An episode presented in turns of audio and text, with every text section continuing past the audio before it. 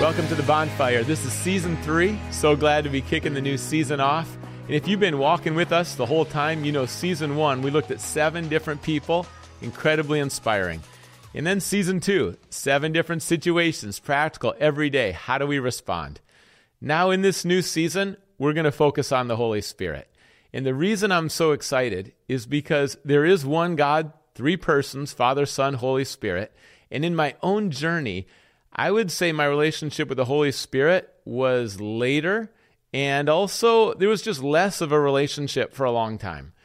Now, when you think about your relationship with God, you might initially, your inclination might be towards the Father or towards Jesus, the Son, and then the Holy Spirit. We have a relationship with all 3. We worship all 3. The Trinity is not Father, Son, and Holy Scripture.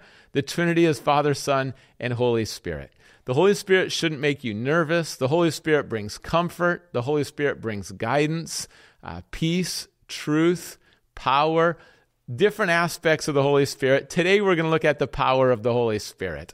And each episode, a different facet that we're going to emphasize. We want to grow in our relationship with God. This podcast, The Bonfire, it's all about God's presence and growing in our faith, growing together. God is love, God is light, God is a consuming fire. Throughout Scripture, God's image is linked to fire. God's presence linked to fire. And again, God is a consuming fire. We want to grow. Jesus said, I'll baptize you with the Holy Spirit and fire. Let's talk about the Holy Spirit and specifically the power of the Holy Spirit. When you open up the Bible, you're going to see the Holy Spirit throughout the entire 66 books. And a little different in the Old Testament than the New Testament, same Holy Spirit, but we start to get glimpses and clues right from the beginning in Genesis with creation. The Spirit was hovering. The Holy Spirit played an important role in creation, Genesis chapter 1. Then we see with individuals like Samuel will anoint David, and with that anointing, the Holy Spirit worked through David in mighty ways. In another example, we have Samson, who had physical strength, and the Holy Spirit worked through him in terms of physical strength. We don't see that the followers of God are all filled with the Holy Spirit in the Old Testament, but the Holy Spirit is playing an important part in their lives and how they live for God. It's kind of like there's a visitation, the Holy Spirit is on them, but not a dwelling like we have in the New Testament. There's different seasons and dispensations. God works in different ways. And I'm grateful for the New Testament. When you think about Jesus, he was filled with the Spirit. He was empowered. He was led by the Spirit. We see that in Luke chapter 4, verse 1. Jesus demonstrated, he modeled this life of being full of the Holy Spirit. And that's a command in Scripture, Ephesians 5:18, be filled with the Holy Spirit. We also have Luke 11:13. How much more will the Father give the Holy Spirit to those who ask? The Holy Spirit is always good, and we can trust the Holy Spirit fully. When you think about Jesus and the Holy Spirit, Jesus knew that he would die for our sins, risen from the grave, and then ascend. And he promised the Holy Spirit. When you read John chapter 14, John chapter 16, you're going to see that God doesn't leave us as orphans. When Christ ascends and he's now at the right hand of the Father, we have the Holy Spirit, the Spirit of truth. And the Holy Spirit helps us daily in our walk with God, the situations we face. We need the power of the Spirit. There's a spiritual battle, and there is good and evil. There are demons, the devil, very real, darkness, lies. And yet there's also light and truth. In this spiritual battle, the one who's in us, the Holy Spirit, is greater than the one who's in the world. I love the Holy Spirit, and it was such a major part of my growth as a Christian, as someone who loves God. We can't do it alone. We need the power of the Holy Spirit. If there's a demon involved or someone has a demon inside of them, through the power of the Holy Spirit, in the name of Jesus, you can cast out demons. When God calls you and there's an assignment, there's an opportunity, you're going to rely on the Holy Spirit. Spurgeon used to say, I believe in the Holy Spirit. Even before he would go preach, he'd be saying, I believe in the Holy Spirit. It's good to affirm that, to remind yourself of that, to preach to yourself, to tell your soul, I'm not alone. This is not just my strength. I can't do it alone, but I'm going to rely on the Holy Spirit. In your relationship with the Holy Spirit, reliance is a key. There's no shortcut. There's no substitute for reliance. It takes humility to rely. You have to realize, I can't do this. I need God's help. I need God's help in a massive way, whether that's marriage, being single, parenting, serving God, strength, could be the words to say. I need God's help. Complex situations, challenges, conflict, I need God's help. That should be a prayer. That should be an anthem every day. You just start to say to yourself, to God, to let other people know, I need God's help. Why is that important? Because God's going to show up where he's needed in special ways. God's going to get the glory. We need to shift out of the mode of self-reliance. We need to shift out of the mode of, well, you know, if I have a little more education, a little more experience, I don't think I'm going to need the Holy Spirit that much. That's not true. In this spiritual battle, when the darkness floods in, you need the power of the Holy Spirit through prayer, through worshiping. The power of the Holy Spirit is going to change you from the inside out. The Holy Spirit is helping to make you more like Jesus and bringing out your full potential. There's a collaboration. The Spirit leads, we follow.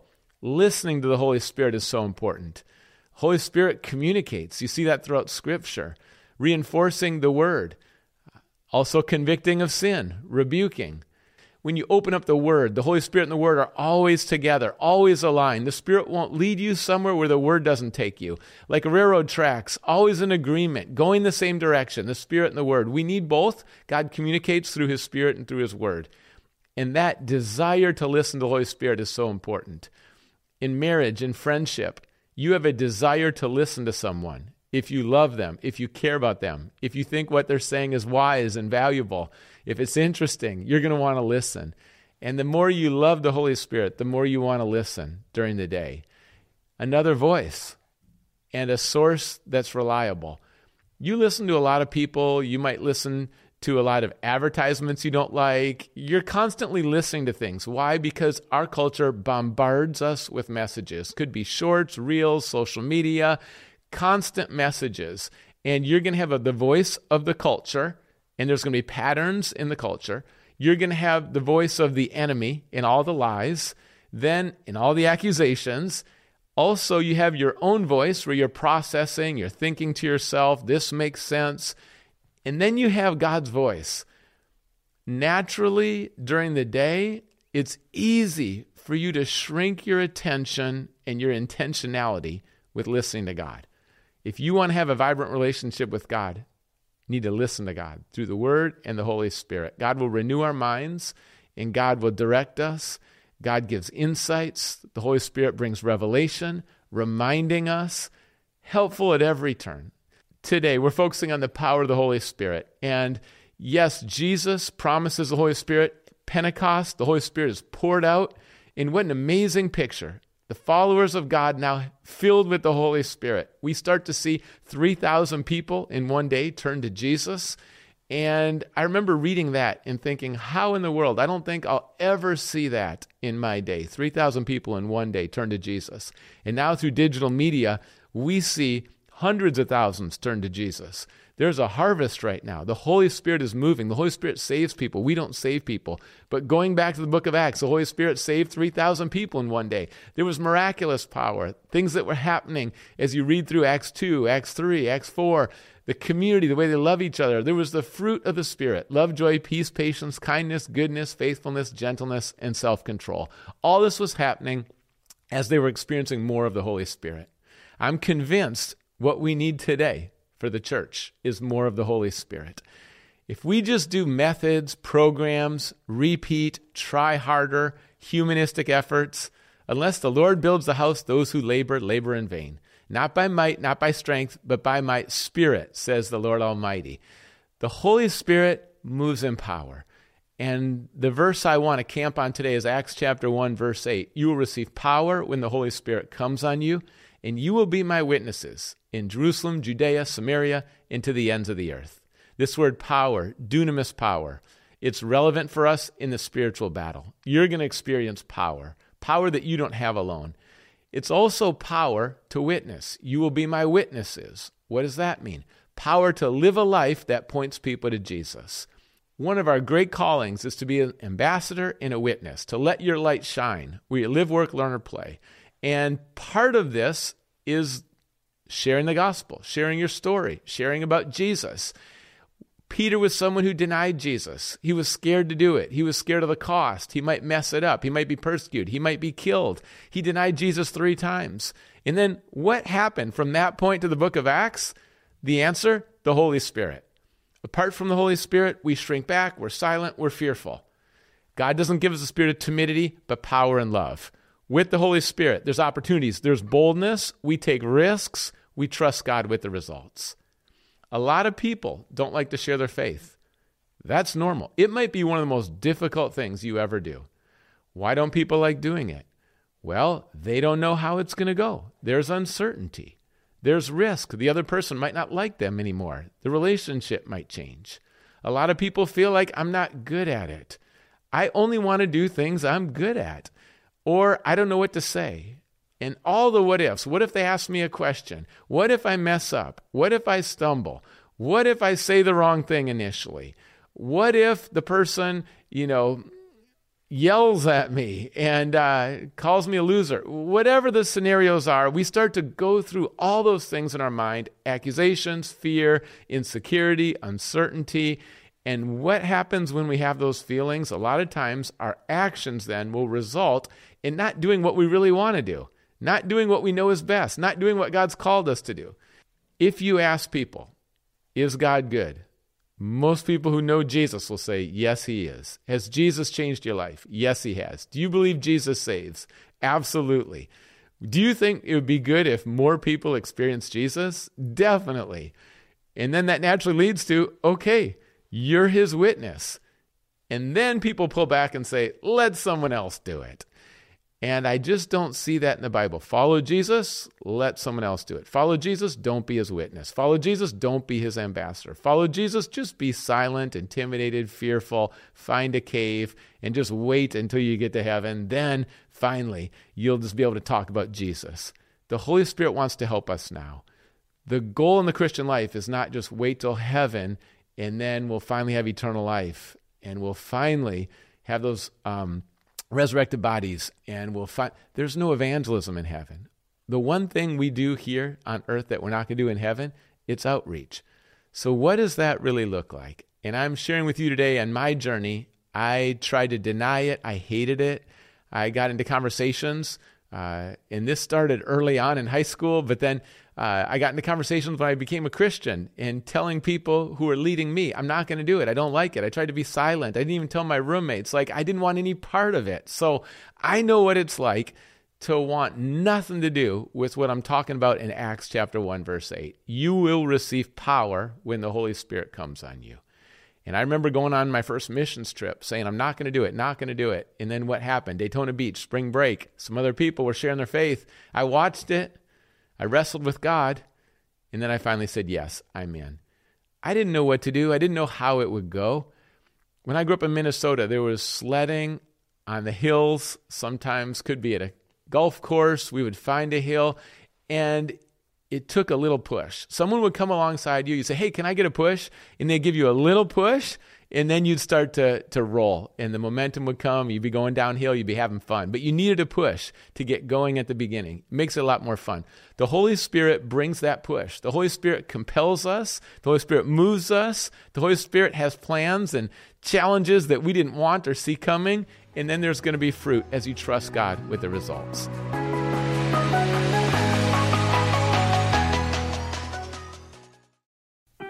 For generations, children and families in the poorest places in the world have struggled to find clean water, food, and a chance for a brighter future. But all that can change in this generation. You can be part of the solution. Go to WorldConcern.org. As you participate, this is what will happen. Villages will be transformed far beyond where the road ends, and children and families will receive the love of Christ. You can make a difference. Go to worldconcern.org. Let's be part of the solution together. I have over 50 people in my family that don't know Jesus. When I decided to follow Jesus, it wasn't a real popular decision. I had no idea. How do I communicate that? I messed up. I was blowing it at first. Just the wrong approaches. I'll tell you, I still am learning, because it's going to be lifelong learning.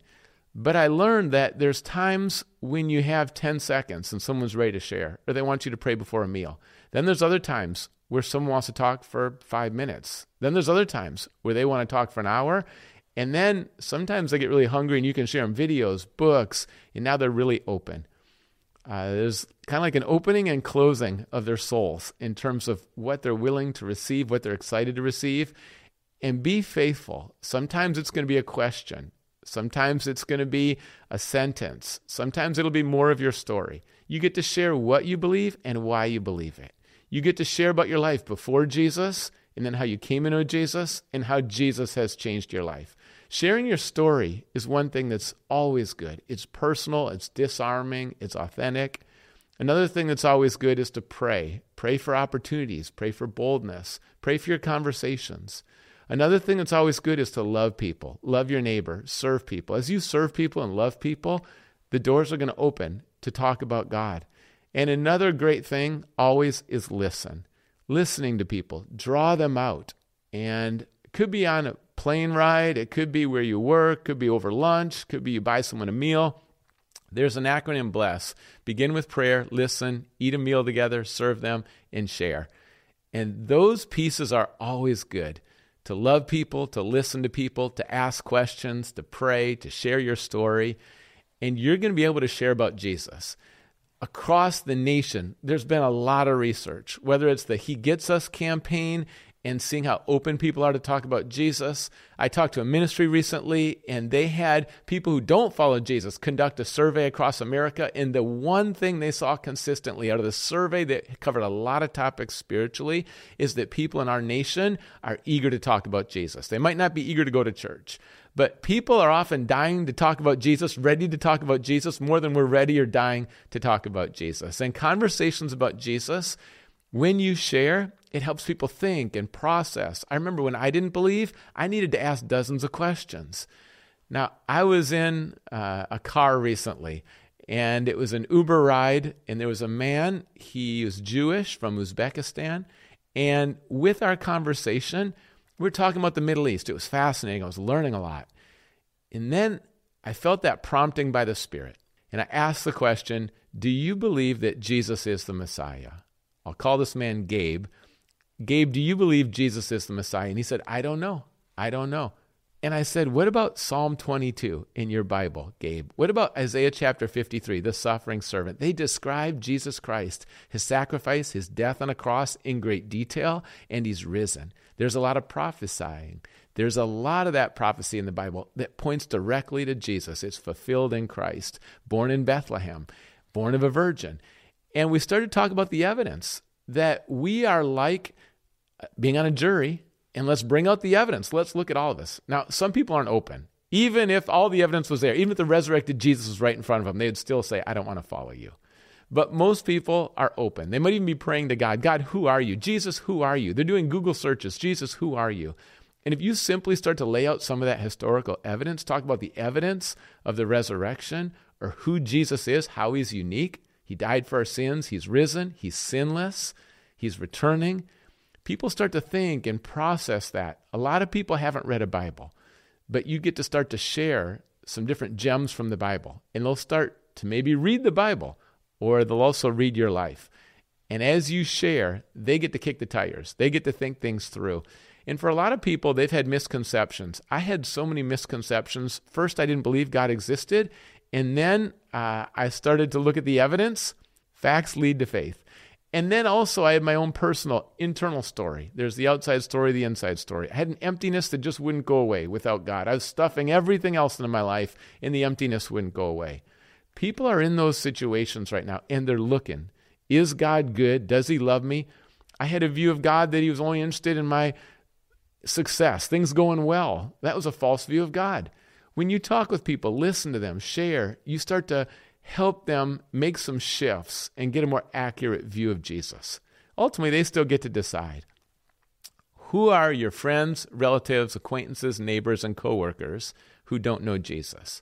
Let me say that again. Who are your friends, relatives, acquaintances, neighbors, and coworkers who don't know Jesus? And then as you think about those people, they're not in your life by accident.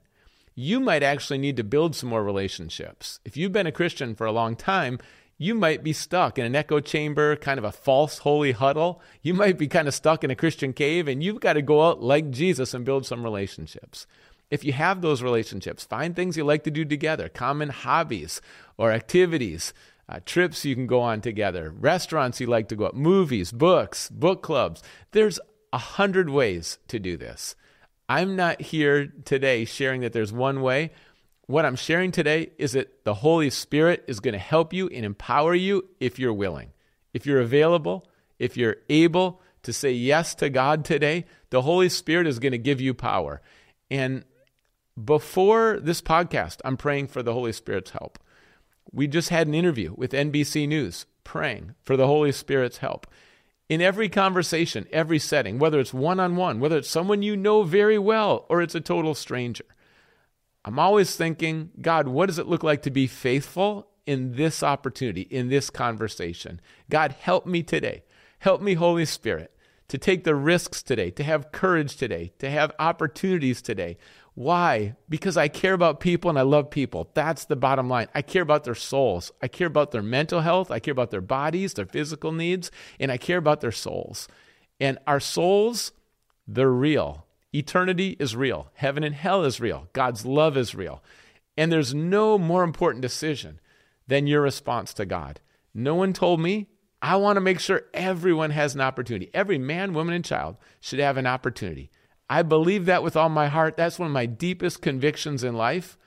You have some deep convictions, and deep convictions are good. They drive us to action, and ultimately, they're stronger than feelings. Deep convictions. What are your deep convictions about the Holy Spirit? How much do you need the Holy Spirit? Is the Holy Spirit good, reliable? How much do you want to listen to the Holy Spirit during the day? How much are you going to rely on the Spirit? Now, out of those deep convictions, when you ask to be filled, when you confess your sins, you surrender to God, you yield, you ask to be filled, God's going to give you power. The Holy Spirit is going to give you power and love. You're not going to have the Holy Spirit and then not really have much power and love. Receive the Holy Spirit. It's the same from Pentecost to today. The church, the people of God, need the Holy Spirit. And when you receive the Holy Spirit, God is going to do amazing things through you. Peter had no idea that 3,000 were going to turn to Jesus. Peter had no idea the places he was going to go, the people he was going to meet, the conversations, the opportunities. The more you're faithful, the more God gives opportunities. God is looking down. He looks to and fro across the earth to see who's committed to him, who's ready, who's going to share the good news. And he will bring those people to his people who are ready. And then the more you share, the more God's going to bring opportunities. Like a dimmer switch, the more you say yes to the light keeps getting brighter, light keeps getting brighter. Paul had a deep conviction, my life means nothing to me in Acts 20:24. If only I may testify to the gospel of God's grace. Talking about the grace of God, his pardon, his mercy, it's greater than our sin. Talking about the grace of God, this amazing grace, what's so amazing about it? It's transformative, it's healing, it brings restoration. The grace of God is an undeserved gift, and ultimately God's grace, it's demonstrated through Jesus. Receive God's grace today. When you talk about the gospel, you're talking about his grace. The Holy Spirit will give you power to talk about the death of Jesus and the resurrection of Jesus. And there's going to be times when it's a stranger, it might not make sense. During the day, take the posture where I'm going to lean in. I'm going to lean in for the opportunities. And God, I'm going to share and then redirect me. Redirect me. Guide me today.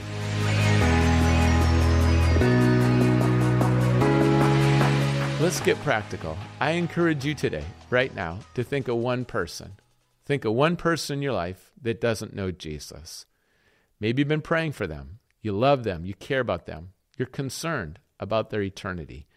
And you know how Jesus has changed your life. You know about Jesus. And now you have the opportunity. How do you think that person would like to receive this good news? Would it be through a text, a book, a link to a video? Would it be personal, a conversation, a meal? Have them over to your house? Think about this. Who's the one person And how is God guiding you to reach that one person? Will you take a risk? Will you trust God with the results?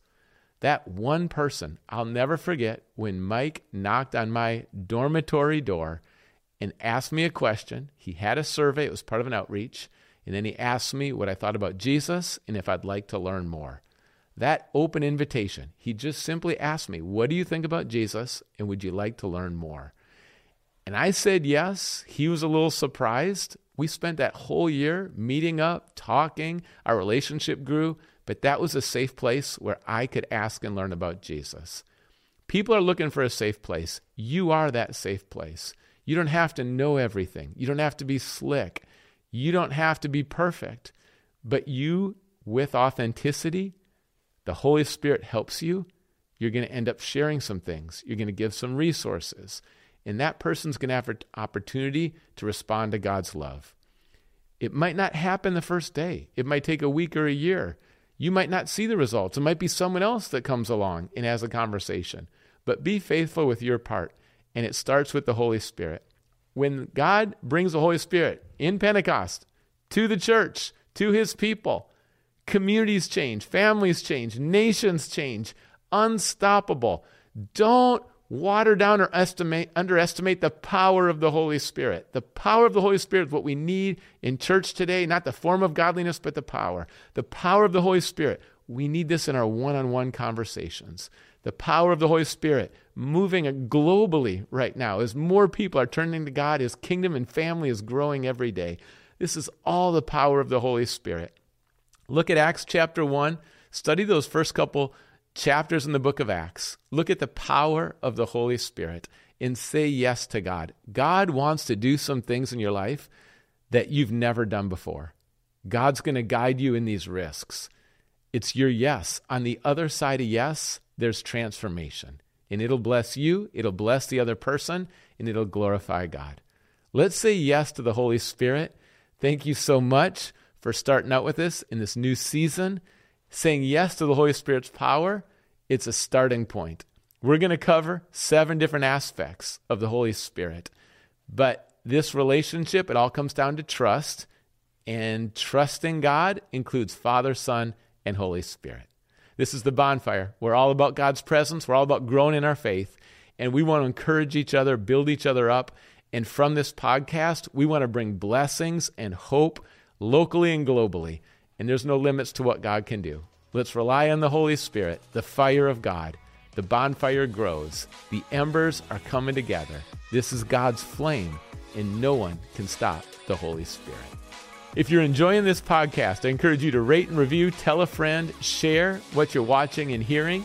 And also, if you have friends who are interested in the Holy Spirit, this would be a great series to invite them in, and let's walk through these episodes together. It means so much to me that we're journeying and learning together, and we want to draw close to God. We want to get deep in his word, and then we want to live it out. That's the vision God has for us. We're trusting him together.